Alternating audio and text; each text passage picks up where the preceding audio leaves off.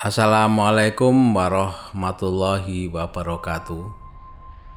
Ketemu lagi di dongeng tengah malam. Seperti biasa, jangan lupa subscribe, like, komentar. Yang komentar membangun ya, mungkin eh, penceritaan saya gimana atau oh kurang gini bisa dikomentari saya akan berusaha untuk memperbaiki yang lebih baik lagi yang membuat Anda bisa mendengarkan lebih nyaman dan lebih bisa diterima. Dan untuk yang di Spotify jangan lupa untuk berlangganan biar membuat dongeng tengah malam lebih bersemangat lagi menceritakan misteri-misteri yang belum terkuak. Wah, lebih keren ya, belum terkuak. Baik, langsung ke cerita. E, cerita ini tetap seperti yang lama ya, e, di sebuah desa dan kejadiannya tahun-tahun yang apa ya, tahun jadul lah istilahnya. Dan ini saya dapat cerita ini juga dari orang-orang tua saya dulu. Yang kalau sekarang ini usia orang-orang tua eh, yang saya dapatkan ceritanya itu adalah umurnya di atas 70 sampai 80 tahun yang saya dapat ceritanya. Hiduplah di sebuah desa seorang petani yang hidupnya sederhana dan namanya orang desa ya ya pasti tidak neko-neko karena walaupun dia hidup sederhana penghasilan yang pas-pasan hanya untuk uh, bisa makan bisa menikmati hidup itu yang dikatakan hidup nyaman bagi mereka karena hidup nyaman bagi seseorang berbeda-beda. Jadi bapak ini sebut saja namanya Bapak Joko. Pak Joko sehari-hari adalah seorang petani yang biasa. Dia harus eh, apa mengerjakan sawahnya atau dia bekerja untuk mengerjakan sawah orang lain, apa pun dikerjakan untuk eh, menghidupi keluarganya. Seperti hari biasa, dia tiap pagi harus berangkat ke sawah, sore pulang. Bahkan kalau malam hari, dia kadang pergi ke sawah untuk melihat misalnya pengairannya, karena di di desa ya tiap desa kan beda ya. Di desa dia itu airnya kan karena semua hidup kan dari pertanian. Jadi air itu kan mesti dibagi, eh, ada pembagian jadi untuk mungkin jam sekian jam sekian untuk sawahnya Pak A, nanti jam sekian sawahnya Pak B. Nah seperti biasa dia harus ngecek air untuk pengairan sawahnya. Sampai pada suatu ketika dia mendapatkan giliran untuk mengairi sawahnya itu di malam hari. Malam hari itu istilahnya setelah Isya sampai jam berapa gitu ya. Saya, saya nggak tahu pasti e, berapa lamanya. Cuma kebetulan dia dapat malam. Jadi malam dia harus mengairi sawah. Dan kebetulan sawahnya ini memang agak jauh dari rumahnya. Karena di desa sawahnya kan luas ya kan nggak mungkin sawah di belakang rumah. Kalau terjadi seperti itu ya kebetulan sekali punya sawah di belakang rumah atau agak jauh ke belakang lah. Kebetulan sawah dari Pak Joko ini memang cukup jauh dan dia uh, kebetulan juga punya sepeda angin ya istilah sepeda pancal kalau orang Jawa bilang ya. Kalau zaman dulu orang punya motor, sepeda motor itu kan nggak semua orang bisa. Istilahnya kalau seseorang punya sepeda motor pada masa itu berarti dia benar-benar orang yang sudah uh, kaya istilahnya orang-orang desa. Karena memang desanya dia agak terpencil. Jauh dari dari kota. Seperti biasa kebetulan dapat jatah untuk pengairan malam hari dia harus berangkat naik sepeda. Sampai eh, nggak uh, lama sebenarnya begitu air sudah mengalir kan ya sudah cukup gitu loh. Begitu air mengalir karena air kan nggak mungkin ini kan bukan kolam ya. Kalau air sawah itu kan kalau sudah penuh dia akan mengalir ke tempat lain. Jadi satu petak sawah kalau sudah penuh kan ada batasan nanti begitu penuh dia akan mengalir ke tempat petak berikutnya petak berikutnya bahkan kalau sudah penuh semua dia akan ke petak tetangganya karena kalau pertanian itu biasanya cocok tanamnya itu kan pada waktu tanam awal pun hampir bersamaan bareng. Karena berhubungan apa? Kalau eh, yang saya dapat info loh ya ini ya. Jadi di di desa itu kalau persawahan kenapa harus bareng? Karena apa? Kalau nggak bareng, katanya kalau nggak bareng, misalnya ada penyakit ya, ada penyakit, satu sawah kena penyakit, begitu ini selesai, yang satunya ini kan misalnya tanamnya belakangan. Misalnya kena penyakitnya sudah mau buah e, padinya. Begitu mau buah yang satunya kan belum buah dia nggak keterserang penyakit karena penyakit penyakit di buahnya. Begitu ini habis yang satunya berbuah penyakitnya kan pindah ke sebelahnya. Makanya kenapa biasanya di desa itu kalau bercocok tanam itu hampir selalu bersamaan karena itu menjaga itu jadi kalau kena hama itu kan mereka bersama-sama untuk membasmi hama itu. Kita lanjut ke perjalanan dia e, sampai e, mungkin habis maghrib dia harus pergi ke sawah untuk e, mengecek pengairannya. Setelah semua dikontrol dengan baik, nggak perlu lama sebenarnya waktu itu. Memang dia e, apa namanya lagi lagi nggak nggak mau lama-lama juga di sawah karena cukup begitu air air mengalir sesuai yang diharapkan dia sudah akan ditinggal lagi. Hanya ngontrol aja. Begitu pulang kalau perkiraan jam katanya sekitar jam 8 malam. Lah jam 8 malam seperti kita kalau di desa zaman segitu ya jangan tak di bawah tahun 80-an tahun 70-an namanya desa itu kan jarang ada aliran listrik. Aliran listrik adanya kan di kota-kota kecamatan atau kota eh, yang ramai di jalur-jalur listrik itu baru ada listrik. Tapi kalau di desa yang sudah masuk itu kan jarang ada eh, aliran listriknya sampai sekitar jam 8 plus minus jam 8 pulangnya Pak Joko ini dari sawah untuk menuju ke rumahnya di tengah perjalanan Pak Joko itu mendengar ada anak kecil menangis. Begitu ada anak kecil namanya Pak Joko kan orang yang tidak bisa, orang sederhana, yang baik hati, suka menolong. Itu memang benar-benar katanya memang dia e, baik hati sama tetangga juga baik semua. Dia ringan tangan dalam menolong. Begitu melihat anak kecil, dia otomatis kan menghampiri. Lah siapa yang yang tidak akan terketuk hatinya melihat anak kecil menangis. Ya pasti terketuk hatinya untuk menanyakan. Begitu Pak Joko melihat anak itu, didekatilah anak itu. Le, kenapa kamu nangis malam-malam gini? Anak-anak kecil begitu melihat Pak Joko otomatis kan eh, menangisnya kan agak reda karena apa? Malam-malam sendirian kalau orang normal kan mesti ketakutan anak kecil sendirian di di malam hari. Akhirnya dia anu, dia apa? Dideketi, dijak ngobrol-ngobrol, dijak duduk sampai anak itu mau bicara. Ono apa le? Bahasa Jawanya ya ono apa le? Kowe kok ndik ndik kene bengi-bengi iki nyapong. Ada apa kamu malam-malam di sini Akhirnya dibujuk rayu menjawablah anak itu. Saya nggak berani pulang loh kenapa kamu nggak berani? Karena takut dimarahi orang tuanya katanya. Oh ya sudah gak apa-apa. Kalau kamu nggak pulang nanti orang tuamu malah khawatir kata Pejo dirayu-rayu seperti itu kan? Dirayu sudah gini aja.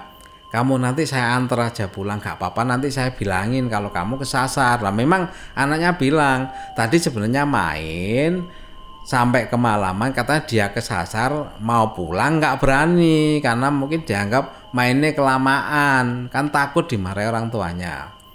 Ya sudah akhirnya sama Pak gini aja ayo kamu tak antarkan pulang. Rumahmu di mana? Kamu tak bonceng tunjukin rumahmu katanya Pak Joko. Akhirnya dirayu dibujuk akhirnya mau. Ya udah begitu dibonceng otomatis Pak Joko kan arahnya ke mana? Sana Pak. Bonceng jalan terus. Begitu ke sana ke mana lagi le? Kan begitu ada pertigaan lah si anak kecil itu menuju jalan pertigaan lah jalan pertigaan sebenarnya bukan jalan umum dan Pak Joko tahu itu karena apa Pak Joko memang sehariannya kan sudah biasa lewat situ. Begitu menunjuk jalan yang ditunjuk harus belok pertigaan ke kiri, harusnya kan lurus ke rumah Pak Joko. Dia menunjuk ke arah kiri. Lah Pak Joko batin dalam hati membatin gitu loh. Loh, perasaan karena ini malam kan. Malam walaupun malam karena Pak Joko biasa lewat situ kan hafal betul jalan itu. Lah yang ditunjuk anak itu ternyata itu adalah jalan ke pemakaman. Lah Pak Joko heran loh di sana itu apa ada rumah le? Anak itu bersih kekeh, bersih kuku, coba. Lo iya Pak rumah saya di situ naik belok kiri nanti ada eh, kampung saya di situ. Karena merasa Pak Joko eh, apa namanya berpikiran apa saya salahan lo ya mungkin mungkin salah yang dimaksud. Kalau yang dimaksud seperti Pak Jokowi itu kan jangan, tapi anak itu bersikubah itu jalannya ke ke kampungnya, ke desanya. Akhirnya Pak Jokowi menuruti ya coba sih mungkin saya yang salah mengira kalau itu jalan mungkin jalan lain yang dimaksud Pak Joko. Akhirnya anak itu menunjuk masuklah Pak Joko ke jalan itu. Begitu masuk ke jalan itu Pak Joko ternyata loh kok ternyata di situ banyak perkampungan, maksud perumahan, kamp, uh, desa gitu Akhirnya Pak Joko kan positive thinking mengiyakan berarti Pak Joko yang salah. Akhirnya begitu masuk, tapi Pak Joko juga heran. Baru kali ini dia melihat kampung atau desa itu enggak uh, kayak desa pada umumnya karena begitu masuk dia, dia merasakan desa itu rapi. Nggak seperti desa yang yang dia dia tempat tempat tempat tinggalnya dia. Karena dia di desa kan nggak seperti sekarang ya. Kalau orang bangun rumah itu kan mesti ada uh, namanya apa? Kayak perumahan kan ditata rapi gitu. Kalau di desa kan enggak. Yang mampu bikin rumah besar mungkin agak maju atau mungkin agak belakang. Tapi yang nggak mampu kan bikin rumah kecil. Yang jadi penataan rumah kalau di desa pada zaman dulu pada umumnya kan ada yang maju ke dal ke dalam ada yang ke depan. Jadi nggak beraturan gitu loh. Ada yang terasnya lebar panjang dari jalan raya itu masuknya ke dalam. Ada yang terasnya juga kecil. Nah di desa itu Pak Joko melihat oh desa ini kok rapi saya kok belum pernah masuk desa ini ya ternyata nggak jauh dari tempat tinggal dia ada desa yang sebersih ini menurut Pak Joko. Tapi karena dengan mata kepala sendiri melihat Pak Joko melihat bahwa ternyata memang benar ada desa di situ, ya sudah Pak Joko tanpa menaruh curiga apa pun. Begitu masuk itu seperti ditunjuk anak itu, dia menunjuk itu loh pak rumah saya katanya oh ya sudah. Begitu mendekati rumah sampai rumahnya Pak Joko langsung berhenti di depan rumahnya dan uh, pasti menggandeng anak itu. Dan memang anak itu seperti takut gitu loh pulang. Tapi diraih Pak nggak apa-apa nanti bapak yang bilang kata Pak Joko. Lah anak itu uh, bilang bahwa dia takut sama orang tuanya takut dimarahi. Karena dia nggak nuruti apa kata orang tuanya. Karena pesan orang tuanya kalau main jangan jauh-jauh. Kan umum ya kita orang tua. Sebagai orang tua kan sama anak yang kecil anggaplah anak kalau Pak Joko bilang anak itu mungkin seukuran anak sekarang ya anak SD lah. Anak SD kelas 3 kelas 4 kan masih kecil kalau zaman dulu 3 kan masih kecil masih belum tahu apa-apa gitu. Di dunia luar maksudnya. Belum tahu makanya orang-orang tua kan mesti pesen main jangan jauh-jauh. Main di sebelah-sebelah sini aja. Kalau jauh-jauh kan khawatir ada apa-apa. Itu kan biasa umum. Akhirnya anak itu menurut sama Pak Joko, diantarkanlah ke rumahnya.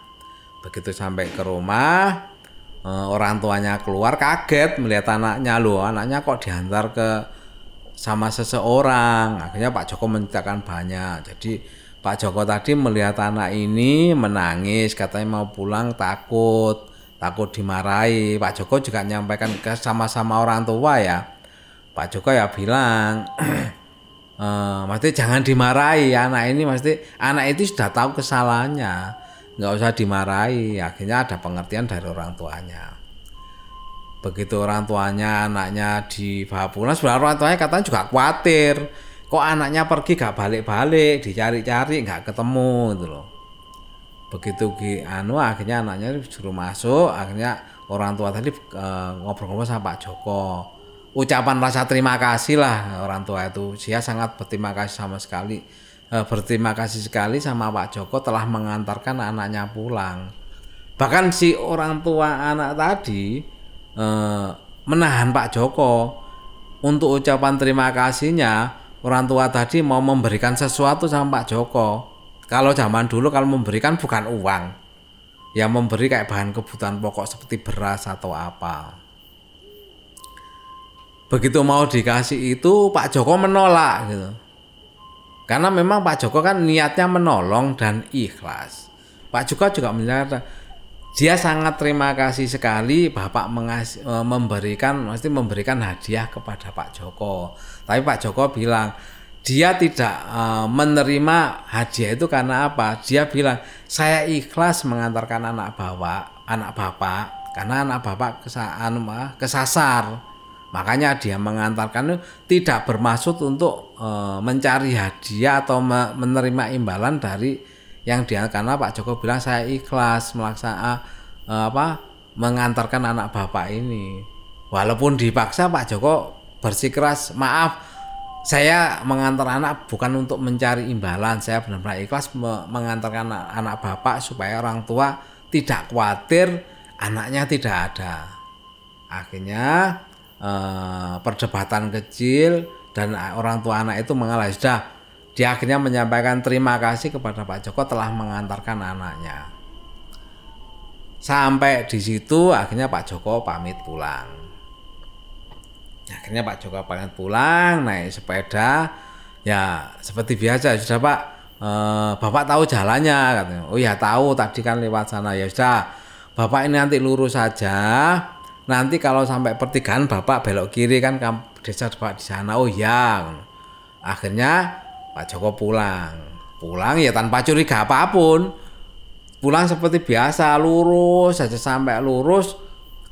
Desanya kan seperti diceritain tadi bahwa desanya itu kan desa rapi bersih dan penerangannya juga nggak seperti di desanya. Yang gelap penerangan terbatas mungkin hanya lampu tempel dari minyak tanah ya. Zaman itu kan kebanyakan lampu minyak tanah. Nah di situ lampunya banyak gitu. Jangan-jangan dikasih lampu-lampu memang kata Pak Joko sih rumahnya memang desanya itu memang indah. Sekali pasti terang gitu loh. Jangan dibandingkan dengan sekarang. Kalau sekarang kan pakai lampu-lampu listrik kan memang lebih terang. Tapi ukuran desa gitu banyak lampu itu kan kelihatannya enak jalan ya akhirnya Pak Joko pulang sampai di pertigaan. Sudah gelap lagi karena keluar dari kampung yang anak diantarkan tadi.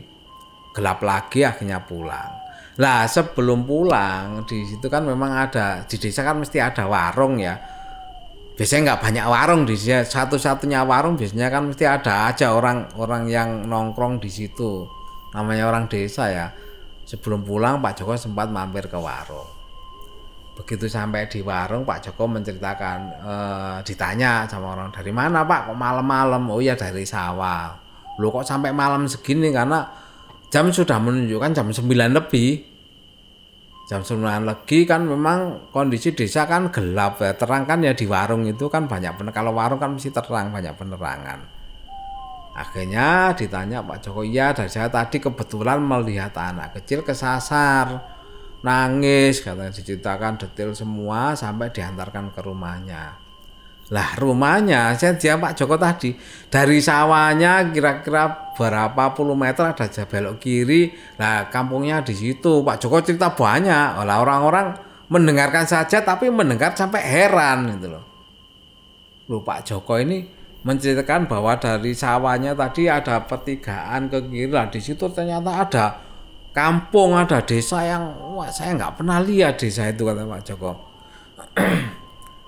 sampai detail cerita sampai pulang lah orang-orang Pak Bapak benar ngantarkan anak di desa itu Iya, saya lihat tuh bersikuku Pak Joko. Saya lihat Bapak, saya masuk desa itu desanya oh diceritakan yang seperti tadi. Desanya bersih, rapi gitu loh. Lah orang masih heran orang-orang di situ. Akhirnya Pak Joko disuruh tenang dan Pak tenang minum dulu. Akhirnya Pak Joko minum, minum kopi sudah. Selesai minum kopi baru orang-orang itu mulai mulai meneliti apa yang disampaikan Pak Joko. Begitu meneliti uh, diurut satu per satu sama orang-orang Pak ini kan sawahnya Bapak. Lah sawahnya Bapak ini nanti kan ada pertigaan kalau ke kiri dari sawah Bapak itu kan memang menuju ke pemakaman lah dari situ mulai urutan satu Pak Joko mulai sadar. Loh iya. Berarti saya belok kiri kan masuk pemakaman katanya Pak Joko. Lah orang-orang juga heran. Lah bapak masuk situ katanya ada. Lah di pemakaman kalau di desa pemakaman kan memang di uh, tempatnya memang kan di luar desa. Lah biasanya memang di tengah sawah yang tidak tidak ada kampung lagi di situ dijelaskan sama orang-orang dan Pak Joko juga heran dan kaget juga dan bener yang dikatakan bahwa belok kiri di situ sudah nggak ada kampung lagi hanya adanya persawahan lah Pak Joko herannya loh. Terus saya tadi masuk kampung siapa? Lah orang-orang begitu Joko lebih heran lagi lah Pak Joko tadi masuk kampung siapa? Wong di situ memang nggak ada kampung, nggak ada desa di mana-mana desanya kan beda lagi. Nggak ada desa lagi maksudnya di sana, hanya persawahan. Kaget Pak Joko. Saking kagetnya Pak Joko sampai apa namanya gemetar ya gimana gak gemetar bisa dibayangkan begitu selesai mengantar malam-malam yang dituduh ternyata bukan desa yang dia tadi masuk benar-benar masuk lihat desa akhirnya gemparlah warga di situ. Bapak Joko mengantarkan anak di situ. Malam itu malam itu gempar. Sampai paginya juga gempar. Orang-orang jadi bahan pembicaraan. Pak Joko mengantarkan anak. Lah orang juga kasihan. Pak Joko gimana? Pak Joko orang yang baik hati, yang suka menolong. Kok sampai apa namanya mendapatkan kejadian mistis seperti itu. Mistis dan misteri kan. Ada kampung yang tidak sebenarnya kalau di siang hari kalau mau dilihat tidak ada kampung sama sekali di situ. Gempar seluruh kampung. Sampai Pak Joko hari itu nggak keluar rumah sama sekali karena ya mungkin kaget, takut dan sebagainya sampai seluruh keluarganya eh, apa namanya menghibur Pak Joko ya sudahlah tawakal saja masih berdoa saja ibadahnya diperbanyak siapa tahu ini ada hikmahnya. Sampai keluarga tetangganya juga seperti itu. Sampai eh, siang hari Pak Joko akhirnya sudah mulai ya sudah. Akhirnya Pak Joko sholat duhur juga karena Pak Joko ini juga orang yang taat beragama juga rajin ibadahnya.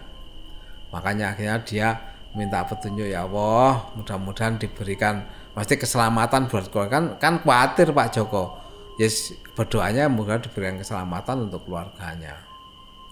Nah, ya sudah Pak Joko akhirnya tenang dan warga desa akhirnya ya sudah melihat Pak Joko tenang ya sudah senang semua. Karena orang-orang memang sama Pak Joko itu simpati gitu. Karena Pak Joko ini orangnya yang yang ringan tangan suka membantu tangganya kalau ada kesulitan. Makanya Pak Joko banyak eh, tetangganya banyak bersimpati sama Pak Joko dan yang menjadi hal lebih menggambarkan lagi pada sore harinya habis asar tiba-tiba ada namanya kalau dulu itu kan nggak ada mobil di namanya di desa ya tahun segitu kan jarang ada mobil anu.